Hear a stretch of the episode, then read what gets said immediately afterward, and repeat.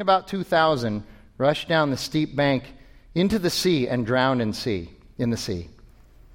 The herdsmen fled and told it in the city and in the country, and people came to see what, what it was that had happened. And they came to Jesus and saw a demon possessed man, the one who had been who had had the legion sitting there, clothed and in his right mind, and they were afraid. Those who had seen, seen it described it to them what had happened to the demon possessed man and to the pigs. And they began to beg Jesus to depart from the region. As he was getting into the boat, the man who had, who had been possessed with the demons begged him that he might go with him. He did not permit him, but said to him, Go home to your friends and tell them how much the Lord has done for you and how he has had mercy on you. And he went away and began to proclaim in the Decapolis how much Jesus had done for him, and everyone marveled. This is God's word. You may be seated. well, good morning, Arcadia. We're glad that you are here. Yeah, all right. Thank you very much. I'm glad you're awake. Uh, you don't know this guy probably unless you've been to Tempe in the past. This is David Blakeman. Today we decided to do a little switcheroo, and so David brought his team over from Tempe, and we sent Cody over uh, to Tempe from Arcadia. Uh, David gets the better of the deal because you only have to do two services here, right, as opposed to four over at our at Tempe, and you get to go home and be done with uh, after this, after I'm done preaching. So I'm going to prolong this as long as possible. Anyway, David has uh, been a, great friend. He's you've been leading at Tempe now for uh, what two years, three years now. Um, three years, you've been a part of the preaching collective with us, and uh, you attend Fuller Seminary, which is, you know, pretty cool. And uh, so we're glad that you are here. Welcome. Thank you for leading us today, and David's going to be back in just a few minutes, all right? Thanks. Uh, if you're new here today, my name is Frank. I'm the lead pastor of Redemption Arcadia. A uh, couple of um, updates that I want to give you. First of all, uh, we are again in the process of planting another redemption congregation out of Arcadia. We are planting uh, Redemption Scottsdale. Uh, Sean Mortensen, the elder from Arcadia who is doing that, is actually over at Scottsdale Presbyterian Church this morning. He's preaching there this morning. He's going to be preaching there the next two Sundays uh, as well. This is going to be the location of the new Scottsdale uh, Redemption um, congregation. And uh, every month now, for the last three or four months and going forward, they have a monthly gathering of the uh, people who are interested in finding out more about the planting of that congregation. And so that monthly gathering is tonight at 5 o'clock at Scottsdale Presbyterian Church. So if you're interested uh, at all in any way, if, if, you just want more information, you're just trying to figure out what's going on, we would encourage you to go to the gathering uh, tonight at 5 o'clock at Scottsdale Presbyterian. Uh, and uh, he also, Sean also wrote a blog, which is on our website, the Arcadia Congregation website at redemptionaz.com, uh, giving us a little bit, bit of an update as well on, on the uh, congregation. That uh, congregation is going to be officially launched and planted uh, September 13th of 2015. So it's coming up pretty soon, and probably sometime in August they will start to meet on a weekly basis as well. Second thing I want to mention is uh, the Citizens Concert is coming this coming Saturday night in this sanctuary, in this auditorium right here, from 7 o'clock to 9 o'clock. If you're a Citizens fan, and you should be, uh, they are going to be here, and we are going to be presenting them. It'll be a great concert. Uh, please go online and buy tickets. They're only $15 a piece. Uh, you can go to the Connect desk, and we have an iPad back there where you can buy the tickets, or you can go to redemptionaz.com, pick uh, the Arcadia congregation, and you can buy your tickets uh, there as well. It's going to be a great time. And then the last thing I want to do is uh, it was five or six weeks ago uh, that we announced that uh, our congregation has actually purchased permanent property. We have placed into escrow uh, a, a, permanent place for us to finally re- reside. We've been leasing uh, this place for the last five and a half years, and we've been on the hunt for more than three years for a piece of property. And so we announced that we pl- uh, placed that in escrow uh, a number of weeks back, and then we haven't told you anything since. And so I started feeling like it was time to maybe give you a little update on what's happening. And so here's what's happening things are going as well as we could have hoped that they would go, maybe even better. When we announced, we said that we felt that probably we would close escrow if everything went well. We would probably close escrow somewhere around July 10th. I talked to Neil Pitchu, who is the um, uh, executive pastor over all of Redemption Church uh, all nine and now ten congregations uh, last week, and he said that he believes that we are going to be able to close escrow early. We're looking now at maybe around uh, June 15th to close escrow, so it's going to be a little bit earlier. We've also been having lots and lots of elders and pastor meetings about uh, architectural plans and budgeting for what we're going to do with the property. There's a lot of work that needs to happen on the property. Property was originally built in 1958 and really hasn't had much done to it since that time, and so we're going to have to go in and, and do some work. So we've been having a lot of uh, meetings about that. Originally, we said that uh, we thought that we'd be able to move into the property sometime around March 1st of 2016. Uh, the architect said, nah, we think that might be a little different now. We're thinking maybe December 1st of 2015, of this year. So it's possible that we could be in there for Christmas this year. So that would be uh, really exciting. Yeah, that is really exciting. And so as a result, we have decided we, we need to get a little bit more aggressive about casting the vision for us actually permanently moving into the Arcadia Biltmore area planting roots and having a faithful, permanent presence there. Uh, and so we're going to um, take a little break from our preaching in Mark the first three weeks in June, and that's when we're going to cast this vision. We're going to talk about the property. We're going to talk about what we believe God has for us uh, in acquiring this property and going there. Uh, remember that we were able to acquire the raw cost of the property, we were able to re- uh, acquire for about 30% of market value, which is an amazing thing the way God has worked in, in the life of this congregation to uh, enable us to be able to do that. And so we're going to be presenting that vision during uh, June 7th, 14th, and 21st. And so we would encourage you, those are going to be important Sundays for you to, in the life of this congregation to be here. So that's my update. And again, as always, if you have further questions, come and uh, talk to me after the service. I'll be up here as I normally am after service, or you can email me, or text me, or call me, or tweet me, or whatever it is that you're going to uh, do. You can stand outside in your backyard and scream for me. If maybe I'll hear you if you do that. So there's your update on the property. Now, as difficult as this might be, we have to transition back into this passage of Scripture here, which is think about it now. We're talking about this, this thing where there's this demon possessed guy that's too strong to be bound by anything or anyone, and, and the demons that are in him eventually go into a herd of pigs that runs down a cliff into a sea and they all die. This is just bizarre, isn't it? This is one of the most bizarre passages in the New Testament. And yes, I would throw even Revelation in there. It's just, it's just interesting. Uh, James Edwards writes this in his commentary The description of the demon possessed man in Mark chapter 5 is one of the most lamentable stories of human wretchedness recorded in the Bible.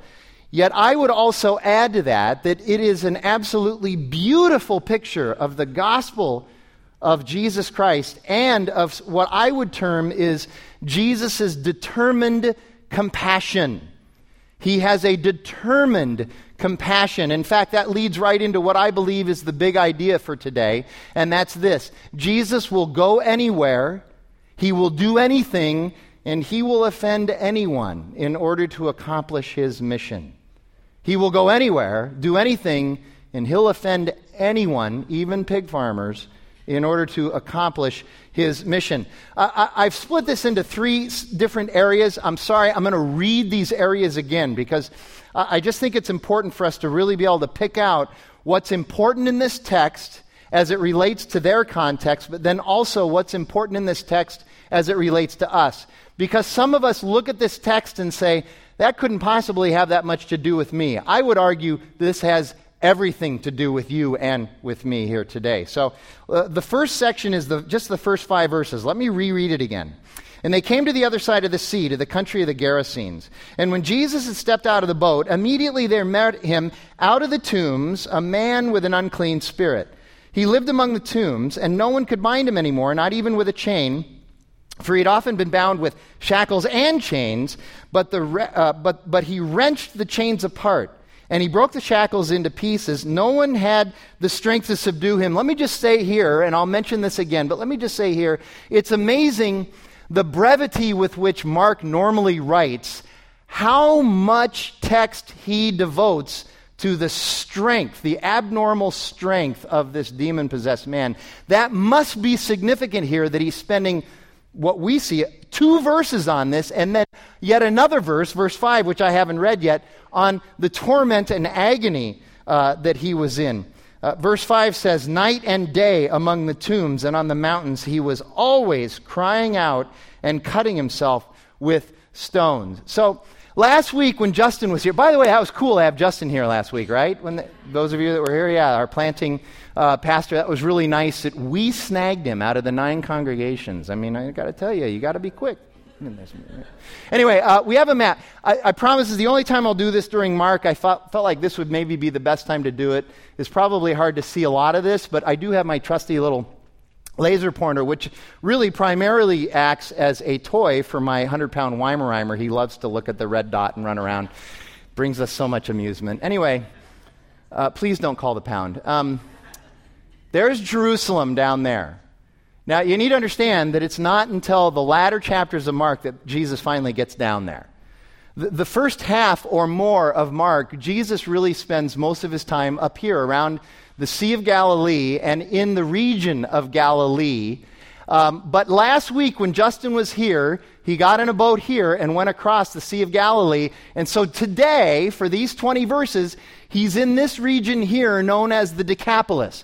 Decapolis, which means 10 cities. It's the region of 10 cities. And specifically, he's in this area known as uh, um, uh, the Gerasenes, which is, is still uh, well known even today as being a place where there's a lot of weird spiritual stuff going on, and it's a little bit freaky and a little bit creepy. So it wasn't just this way back then. Lots of tombs still there. Uh, and, and this is where Jesus goes. And he gets off the boat. And so the inference, um, it's not necessarily that we can draw an absolute conclusion to this, but the inference is that, is that this is really close to the Sea of Galilee. Most people would say Jesus probably traveled a mile or two before he ran into this guy. But nevertheless, he's on the east side now of the Jordan River, the east side of the Sea of Galilee. And as I mentioned, the amount of text that Mark spends describing the strength of this demon possessed man should tell us that this is really important for us to pay attention to. I mean, just a few of the words. This is not even all the words. it says that he broke the chains that bound him, and no one had the strength to subdue him. Kind of sounds like a U of A football player, right? Not even one amen on that. That's, yeah, okay, yeah, there you go. All right. I don't really care. It's just that you all care so much. Uh, I thought, maybe not. Anyway, all joking aside, that word subdue is the Greek word domazo, which ordinarily, in fact, almost exclusively in ancient literature and in the New Testament, is only used to describe trying to subdue a wild beast or an animal. It's rarely used in the context of trying to subdue a human being. So, in using that word, Mark is signaling us to the, the, fact that there is a huge problem here, but even more.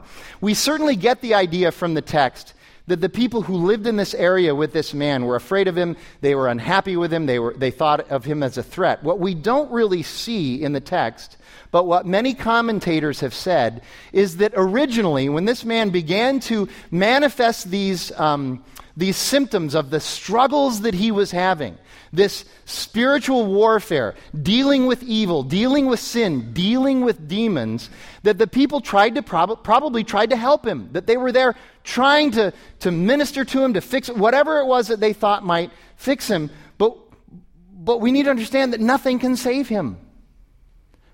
Not one thing can deliver this man, save this man, fix this man, not one thing.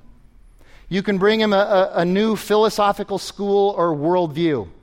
Not going to help him. You can have a particular medical protocol. Not going to help him in this situation.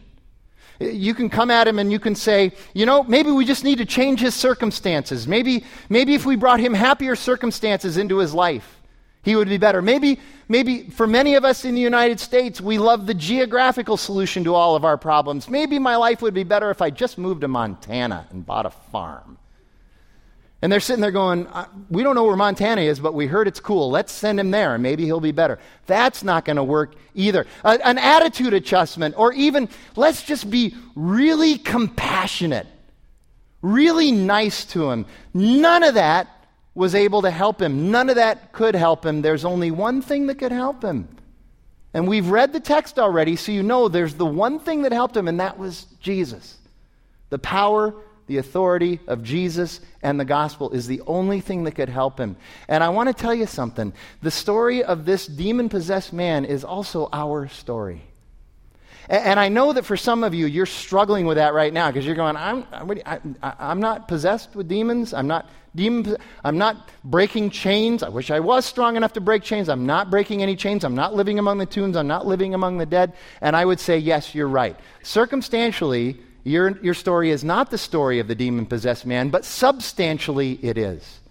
Every one of us has been influenced from birth by the fact that we are born separated from God, that we are in the midst of a spiritual warfare, a very serious and very real spiritual warfare, that at times can manifest itself with demon possession, but primarily and mostly simply manifests itself through the corruption of evil and sin in this world, which we are all a part of, and which we all partake in, and which we all come under the influence and power of. And in that regard, substantially, we are exactly the same as the demon possessed man, and there's only one thing that can save us, one thing that can heal us, one thing that can deliver us, and that is Jesus Christ. We need to understand that this is actually a story of us as well. And then it says that he lived among the tombs. What, what is that? He lived among the tombs? It means that he lived among the dead. This is, this is tragic imagery of what his life had become. In his life, with his condition, he might as well be dead. Nobody wanted him around. This is the only place that he could find refuge, the only place he could find any sort of comfort. He was as good as dead, you could say it that way. He was, and he was certainly dead to the people who were there in the community. And he was cutting himself. Why was he cutting himself? Well, the goal of any demon, the goal of Satan, the goal of sin, the goal of evil, the goal of the corruption that has taken place in this world since Genesis 3, the goal of all of that is to destroy any image bearer of God. In other words, the goal of it is to destroy us all. Because we're all image bearers of God, every one of us. So the goal here is just in any way it can to destroy the image bearer of God. And so Satan does this through demons and through sin and through evil in a variety of ways, and physical torment is certainly one of them. But he also does it in other ways. He, he destroys us through emotional challenges and torment. L- let me suggest this. Uh, some of you, again, look and, and you say, well, why are you talking? I've got my emotions completely under control. I'm cool, I'm calm, I'm collected. Nothing, nothing riles me. I'm, I'm fine. Okay, listen. The truth is, the spiritual truth is that you and I, all of us, every one of us, we are all emotional basket cases. Some of us just hide it better than ever, others. But we're all at war emotionally. We just don't necessarily all wear it on our sleeves. And so Satan does it through emotions. He does it obviously sexually. Uh, think about it. Just think about. All right, I'm, many of you aren't as old as I am. Most of you aren't as old as I am. I've been around for a long time. It's amazing how obsessed we are in the public sphere today with sex, sexual identity, sexual ethics, sexual behavior, sexual tra- all that stuff. Satan is going to destroy the image bearers even through something as good as sex. He's going to do it there as well. Certainly, in, in direct spiritual ways, the greatest spiritual destruction we engage in is our own sin. Every time we sin, every time I sin, essentially here's what's happening. We are, at least for the moment, we are disbelieving the truth of the gospel in our lives, and we are trusting in whatever that sin is going to promise to bring us. At least for the moment. And, and, and I understand, I, I, get it. I'm a sinner too. A lot of sin is really fun, right? I mean, uh, my friend, I've said this before. Schrader says this all the time. If you're not having fun with, uh, when you sin, you're not sinning correctly. Can I get an amen? but it's only fun for a season, and ultimately, it's that, it's that song uh, that Jeff Bridges sang. You know, funny how fallen feels like flying for a little while. When you sin, you feel like you're flying for a little while, but you're actually falling. Sin leads to destruction. God God's goal is to conform the image bearer to his son. Satan's goal is to destroy the image bearer any way he can. And he'll do that through neglect, too. It's funny how there's two sides of this neglect story.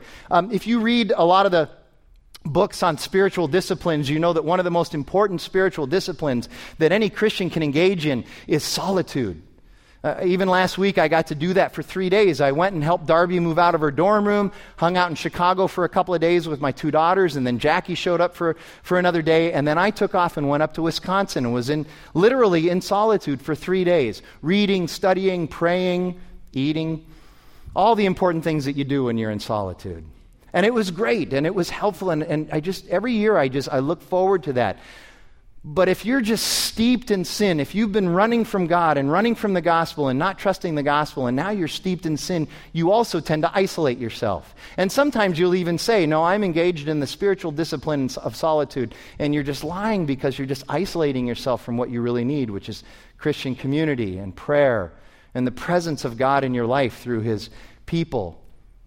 And, and so this can be manifest as well the destruction of the image bearer of God can be manifest through neglect, through isolation.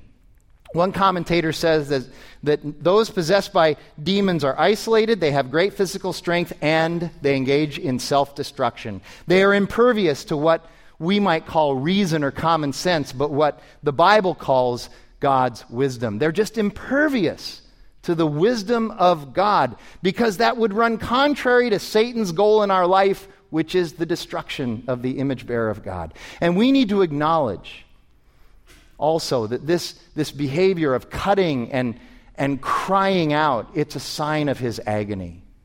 The people in that community had grown to hate the man and see him as a threat and want to stay away from him. And yet, even in the midst of that, we must realize that this was an image bearer of God who was in agony and he just he has nothing else that he can do but to cry out. I know that you and I don't loudly, proudly, in a public way cry out in our agony. But every one of us has got our agonies, right? Our personal, private, quiet agonies. And we're crying out in our own way, privately, quietly. Sometimes we'll reach out, sometimes we cry out. Sometimes we just say, I, I can't take it anymore, but you and I know we're constantly battling this darkness that's in this world, and we're crying out, What are our cries of agony? What are our self destructive tendencies when our pain, our emotional pain, our spiritual pain, our physical pain, our whatever our challenges are in our life, when it takes us to a place where we choose not to believe the gospel anymore, but instead to believe our idols and to believe our desires and to believe the lies that the destroyer of the image bearer of God will bring into our lives. And then we look at the next eight verses, verses 6 through 13. And when he saw Jesus from afar, he ran and fell down before him. And crying out with a loud voice, he said, What have you to do with me, Jesus, Son of the Most High God? I adjure you by God, do not torment me. For he was saying to him, Come out of this man, you unclean spirit. And Jesus asked him, What is your name? And he replied, My name is Legion, for we are many. And he begged him earnestly not to send them out of the country. Now a great herd of pigs was feeding there on the hillside and they begged him, saying, Send us into the pigs, let us enter them. So he gave them permission, and the unclean spirits came out and entered the pigs, and the herd, numbering about 2,000, rushed down the steep bank into the sea, and they drowned in the sea. Now, overall, scholars have looked at these eight verses and said, this is clearly a foreshadowing or a picture of the judgment of Satan that's eventually going to come, the judgment of evil, that, that all evil, darkness, sin, demons, Satan are going to be thrown into the abyss, that it's going to be gone at some point. And we see that imagery and something like it in Revelation. But there's some other stuff that's going on too. That's important, but there's other stuff that's going on too. For instance, uh, this demon possessed man comes by the leadership of the demons and fell down before Jesus. Again, that word fall down before him literally means that you are paying homage to one that you recognize as superior and who has authority over you. And he calls Jesus the Son of the Most High God. That's also significant because it's a clear and unmistakable recognition that Jesus is the transcendent, exalted God over any and all other gods and goddesses, whether they're real or imagined. And he's admitting the truth that Jesus has all authority and all power, that Jesus is king. And, it's funny because the Greek grammar here can make us stumble a little bit because it, it, indicates that the demons had been asked more than once by Jesus to leave, but had resisted to this point, although ultimately the demons knew they weren't going to be able to stay there. It's, it's like a little kid who's going to challenge the authority of their parents, even though the little kid knows that eventually the, the parent is going to win. Hopefully, amen there? Yeah, yeah, whatever, okay. So we'll go back into parenting in another few weeks, too. So that's what's happening here. But they know, they know that ultimately they're going to have to live. But they resisted by complaining and trying to negotiate. But they knew they were eventually going to lose. And so Jesus says, Well, what's your name? He says, Well, we are legion because we're many. That may be a reference to the Roman army back then. A full strength legion was 6,000, but a legion could also be 1,000 or 1,500 or 2,000. Apparently, this was not a full strength legion of demons, it was about 2,000. And then we see the pigs over there. Pigs, despised by Jews. Again, this was the Decapolis. This was a primarily a Gentile area. This was not a place that had a lot of Jewish influence in it. And the demon, the head demon, begged Jesus not to send them out of this man uh, because, you know, demons love a good host. Demons love a good host.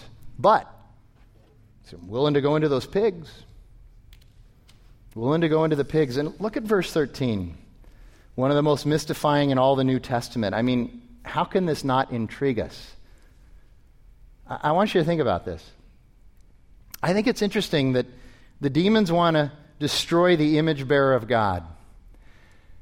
And realizing that they're not going to be able to do that, that Jesus won't allow that to happen, they're thinking, possibly, Okay, but how about if I destroy something that God has created? I may not be able to corrupt and destroy the image bearer of God, but I can do something to that which God has created. And Jesus says, okay, because in Jesus' agenda, it allows him to give this grand picture of judgment and to make a statement in a place that desperately needs the gospel.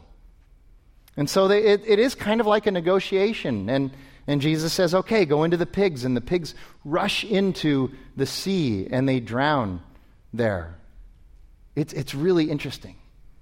I believe it is the picture of the persistent nature of Satan, demons, and evil to destroy whatever they can of God's.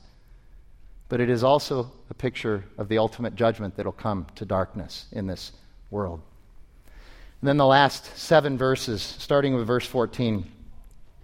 The herdsmen fled and told it in the city and the country, and people came to see what it was that had happened. And they came to Jesus and saw the demon possessed man, the one who had had the legion, sitting there, clothed and in his right mind, and they were afraid. That sounds a little goofy, doesn't it? They finally got what they wanted. They got the man clothed and in his right mind, but now they're afraid, and not afraid in a good way.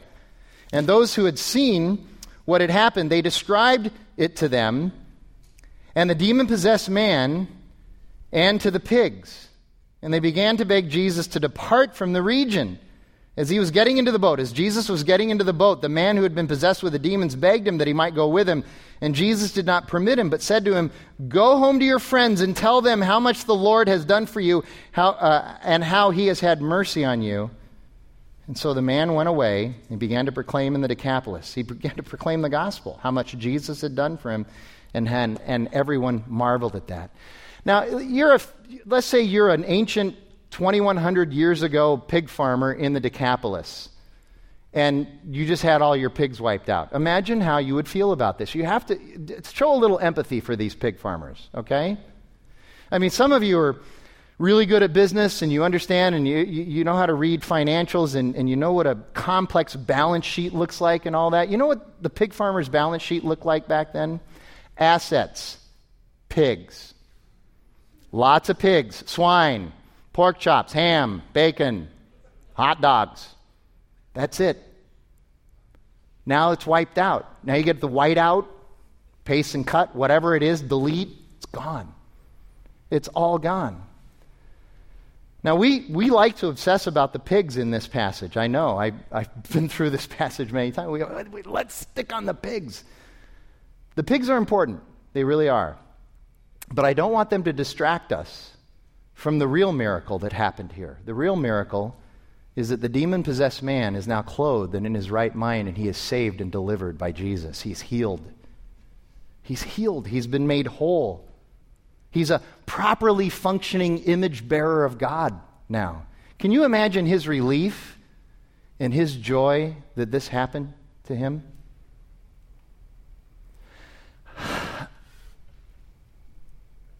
One of the greatest desires that we have as humans is that we want to be loved. And we'll do anything to be loved. But I want to tell you that a love that is earned really brings no joy.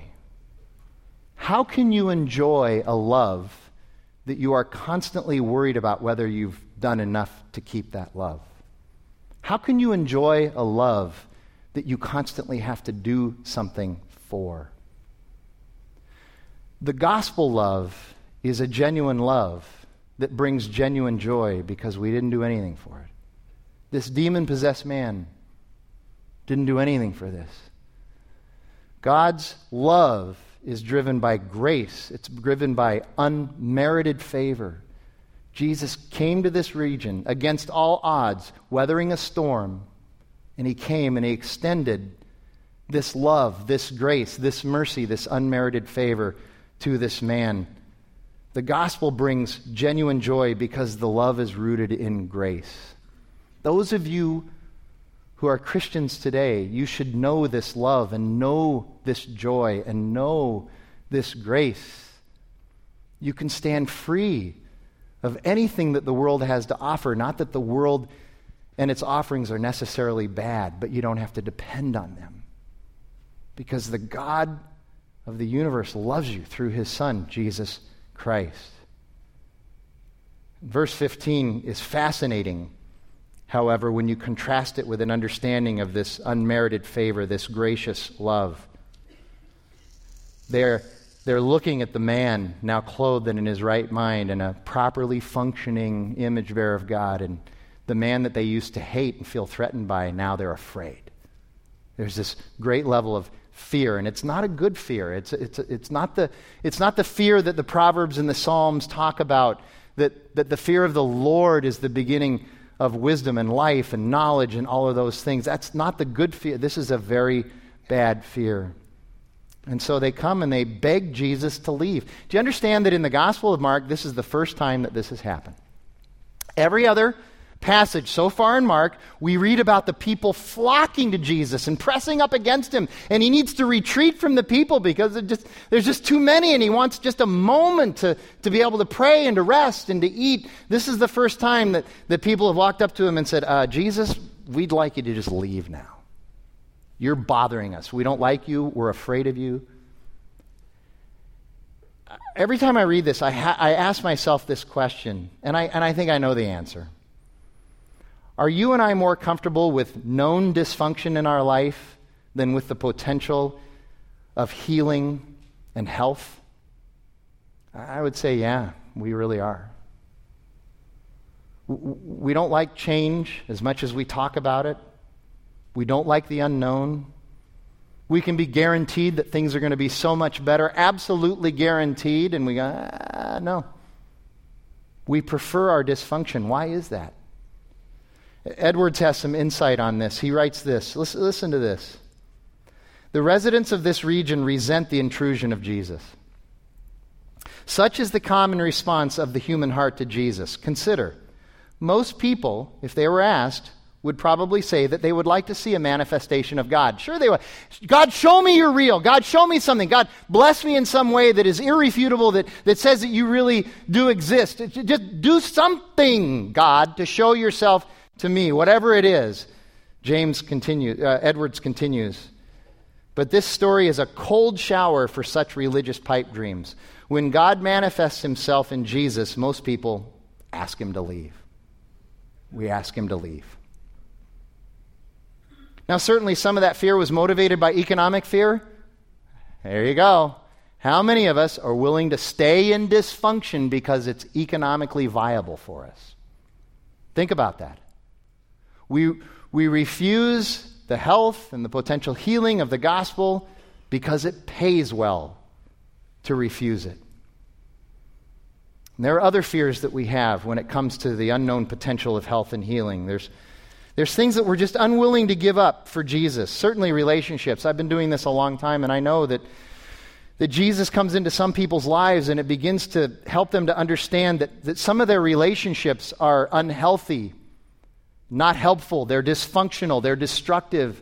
And they look at those relationships and they say, not, yes, I'm going to press into Jesus, I'm going to trust Jesus, I'm going to lean into him, and, I'm going to do something about these relationships, even end some of those relationships if I have to. And instead they say, no, I just, I just really hope that I can add Jesus to these dysfunctional relationships and he'll help make things marginally better. And we refuse to walk away from unhealthy, dysfunctional relationships. Certainly, our identity. Oh, my goodness. We live in a culture, again, that it's just, we are obsessed with our identity construction.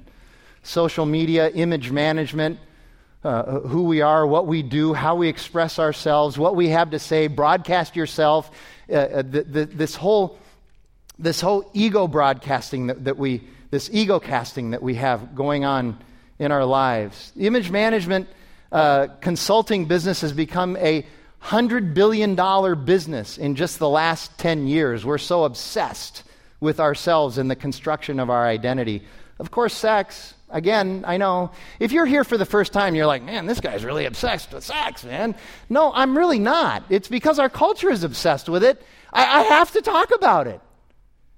People come to me all the time. When are you going to talk about sex again from the front? It's like, I just did it a couple weeks ago. Well, it's not enough. We are obsessed with sex. Listen, most of you, again, except Mr. Maddox over there, you're younger than I am, okay? You're younger than I am. You don't remember this. You know, th- there was the free love movement of the 60s. I was around for that. Remember that, David? Oh, yeah. Now, let's go, other than David, let's go and ask everybody what that free love movement has. You know what? They're, they're all, most of them are all playing golf right now, trying to figure out their 401ks. And I'll tell you what they would tell you about the free love movement. Whatever. It was fun for a while. Really not that important. I'm not saying that sex isn't fun, pleasurable, or important. God created it, but we're obsessed with it. And we've decided now, as a people, as a race, we've decided this is where we're going to find fulfillment. Isn't that sad? Seriously, th- why is it so quiet in here? Am I hitting some nerves in here with y'all? For crying out loud, think about this. In a culture as ours, so protected, so buffered from genuine problems, genuine suffering, genuine poverty, only in a culture like this could we be having these grand cultural conversations about who we want to have sex with. That's right move somewhere else and see if anybody gives a rip about any of this stuff right now. Only here can we do that. I'm telling you, man, spiritual war is real. It's just really subtle, and you're going, yeah, it's sex. I like spiritual war. The gospel comes along and says, no, no, no, no. I have a way of human flourishing that is contrary to anything you've ever thought of and anything you've ever been told by the world. It's so sad that this display of power and authority by the true king results not in faith but in fear, an unhealthy fear. Isn't it interesting that the story last week ended in the fear of the disciples as well, kind of an unhealthy fear? This story also ends that way as well. We so badly want God to become real to us, and the truth is, is that God, in all of his rawness, if we just had a raw God in front of us, he's pretty hard to handle. And Jesus pulls back from that because he knows what we can handle. He knows that. He, he displays this only occasionally. And he knows that if he does reveal himself, in an unmistakable way, people still won't believe. We're constantly asking God for things, for proof, for this, for that, for a manifestation. And then when He gives it to us, we're disappointed, we're frustrated, we're even mad at Him for doing it in the first place after we asked for it. I mean, think about that, that parable in Luke chapter 16, the parable of, of Lazarus and the rich man. So the rich man, he had all that he could have ever wanted in this life on earth. He had he had sumptuous banquets every single day of his life, and, and Lazarus would sit there and just wish that he could just get some crumbs off of, off of the rich man's table. But then they both die, and the rich man goes to hell. He goes to Hades, and, and Lazarus goes to Abraham's bosom. He goes to, uh, to, to heaven.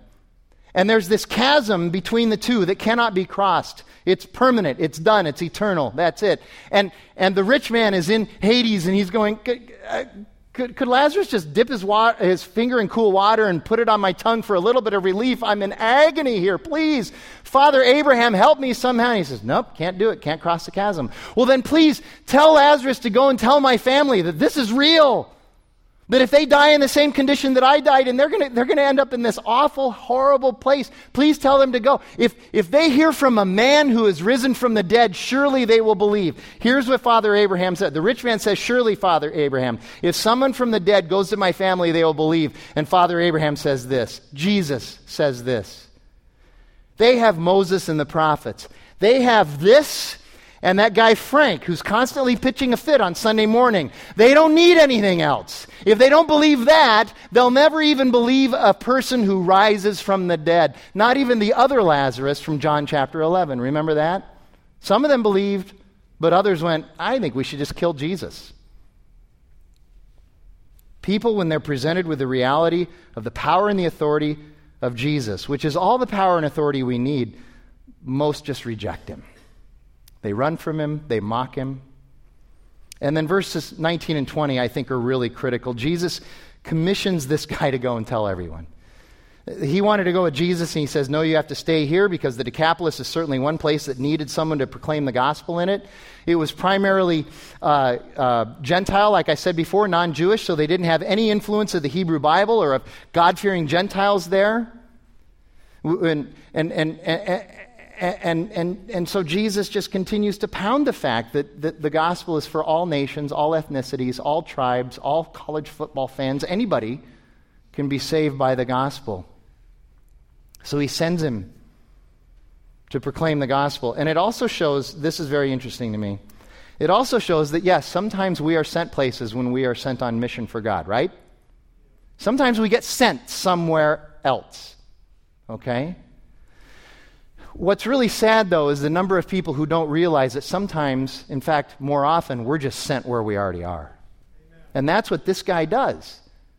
Jesus says, No, you're not coming with me. I'm going to send you where you already are. Your testimony couldn't be any stronger anywhere else than where you already are. I want you to go and tell your friends right here, right now. How many of you, how many of us, how many of me, how much are we missing ministry opportunities where we are because we have this goofy idea that ministry is always something that takes place somewhere else, especially if you have to cross a sea or go to a different continent? We are ministers where we are. There's more irony here that leads to this more irony. Jesus tells the man to stay and proclaim, and in that sense, Jesus stays in the Decapolis. Do you understand that? They told Jesus to leave, and he says, Ha ha, I'm not really leaving. I got my man right here. Jesus' presence is there through this man's presence. What does that tell you about Jesus' pre- presence wherever you go? It should tell you a lot. All right, it's time for me to land this plane, isn't it? Amen. Yes. Okay, two quick points, and then we'll land this. I want to come back and just Again, I've been pounding on this, but the authority and power of Jesus. Consider this passage in context. We've already heard from those who had witnessed and heard Jesus' proclamation and teaching that, that he taught with an authority and a power that they had never heard before. There is power when Jesus proclaims. Last week we saw that Jesus has power over nature. This week we see that Jesus has power over the supernatural. Next week we're going to see that Jesus has the power to raise people from the dead. We're going to do the story of Lazarus, uh, of Jairus and the woman who had been bleeding for 12 years. We'll see that Jesus has the power even to raise the dead. He is the resurrection. But you look at verse 19, and there is the center of the, of the true power and authority of Jesus in our lives as well as the life of the man who was saved from the demons. Jesus says, Go to your friends and tell them of the mercy that God has had on you. We have that same power and authority because Jesus has shown his mercy, his grace, and his love to us as well. And that's true power and authority. And then, second of all, Jesus goes where we won't dare. I want you to again consider this story in context. This entire story just cries out, unclean, stay away. For, for a Jew and for a rabbi, especially, this guy that Jesus went to minister to is living among the tombs. He's living among the dead. A, a, a, rabbi was never supposed to even come close to being in contact with anything that re, had any relationship to death. Jesus went anyway. He defied death and went anyway. He doesn't resist the man. The region of the Decapolis was, was Gentile, which is anathema to Jews. And not just that, but one commentator says, and really they were kind of like bottom of the barrel Gentiles. They weren't interested in God. They weren't God fearing. They had no Jewish influence whatsoever. They were Hellenistic. They had pigs around. They, they were the worst kind of Gentile in the eyes of a Jew. Jesus goes there anyway. And, and like I said, there were lots of pigs there. You know, pigs and Jews, not exactly a match made in heaven. Jesus goes in the midst of swine. The man who came also had an unclean spirit, a demon. This is not your normal, everyday evangelical challenge. Jesus goes anyway. By the way, there was a life threatening storm on the way there, and Jesus was greeted with a life threatening storm the minute he got off the boat, and he just keeps going. Contrary to all expectation, Jesus goes where it is difficult, even to the cross. Listen to what N.T. Wright says about this passage and all of the Gospel of Mark. This is beautiful.